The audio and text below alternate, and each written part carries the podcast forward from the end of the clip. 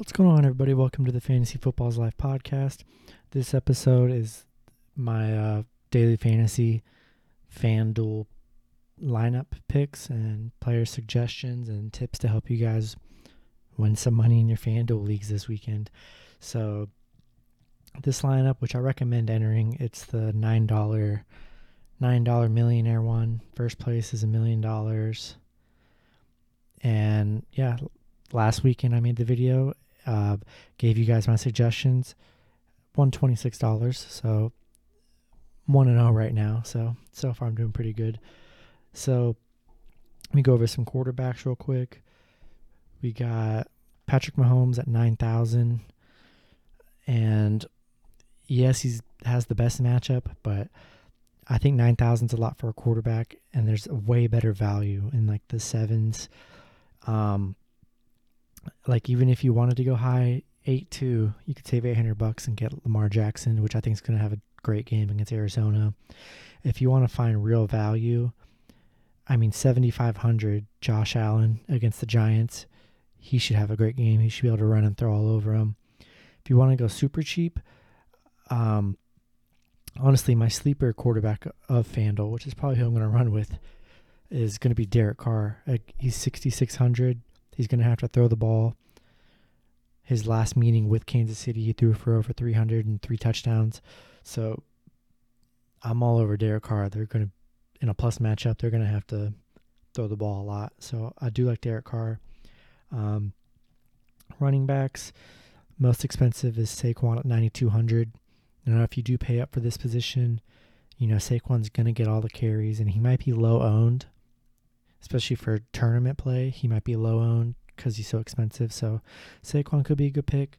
Um, I tend to stick with the medium range options just because I can get about the same value for like one, two, three thousand less sometimes. So, I mean, for seventy five hundred, you can get Mark Ingram, which is I'm can is about guaranteed to get into the end zone against the Cardinals. Um, I mean, Sony Michel for 6,800 should have his bounce out game against the Dolphins. I expect a good game from Sony and all of the Patriots running backs too. Um, Josh Jacobs 6,500 should get a lot of carries and looks against the against Kansas City. James White 6,300. Um,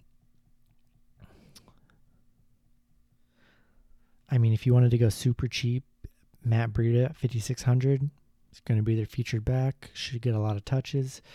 Um, super super cheap. Chris Thompson, 5300. It's going to be involved in the passing game. Should get a lot of catches. And um, sitting at. I'm wanting to say, where's he at? I think AP Adrian Peterson's super. Okay, here we go. Adrian Peterson's 4,800, and he's going to get, I imagine Peterson's going to get 15 to like 22 carries against the Cowboys. And he has big upside if he reaches the end zone, which is possible. So if you want to go super cheap play, Adrian Peterson's probably the move at running back. And that'll allow you to add like maybe a Saquon or somebody nice. Uh, receivers, we got D Hop, the most expensive at 9,000.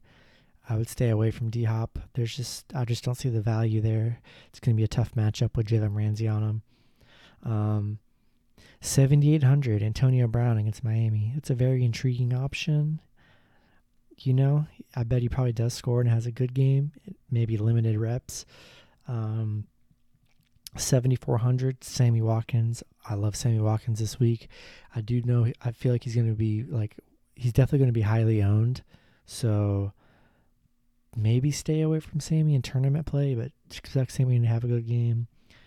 Um, I like John Ross at 6,400 versus the Niners. Should have a good game.